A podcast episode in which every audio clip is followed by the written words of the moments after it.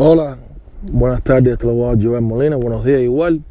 Este es Molina del Miami, Florida, del bufete de Joel, Law Office Joel Molina, página web joelmolina.com y gracias por, compartir conmigo mi podcast Mo Knows, mi podcast en español dedicado a los asuntos estadounidenses, corporativos, negocios mercantiles. Eh, por favor, sigan en todas las redes sociales, Tumblr, Facebook, Instagram, eh, Twitter, LinkedIn. Estamos ahí cerca de usted. Gracias.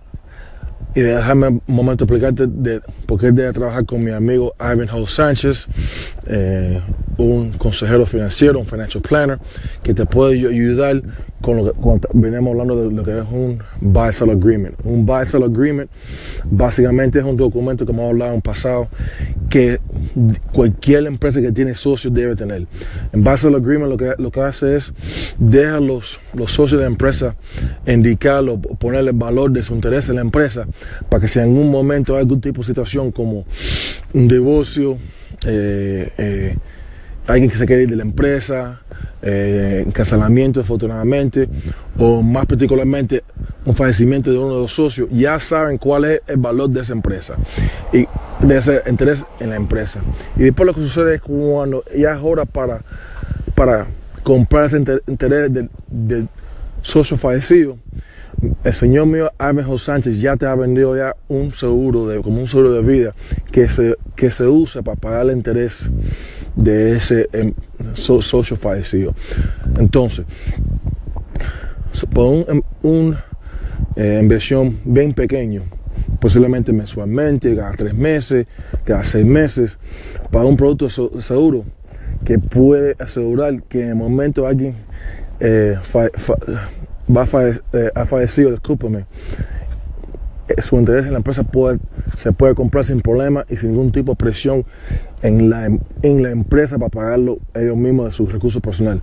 Este producto de seguro es lo que lo, paga la, los intereses a la familia de socios fallecidos. Sin ese, sin ese tipo de producto que mi, amigo Ivanhoe Sánchez te puede vender, lo que sucede es que después muchas veces este tipo de casos llegan litigio y y se va gastando muchos recursos personales, igual de la empresa, de, los, um, de las personas involucradas. Um, aparte de eso, el buy-sell agreement se usa en, otros asuntos, en otros momentos, cuando hay divorcio, cuando hay bancarrota, cuando hay un divorcio, pero el buy-sell agreement mayormente se usa como indicado cuando alguien se ha fallecido. Gracias por compartir conmigo hoy a través de joelmoneda.com, Joel con Y.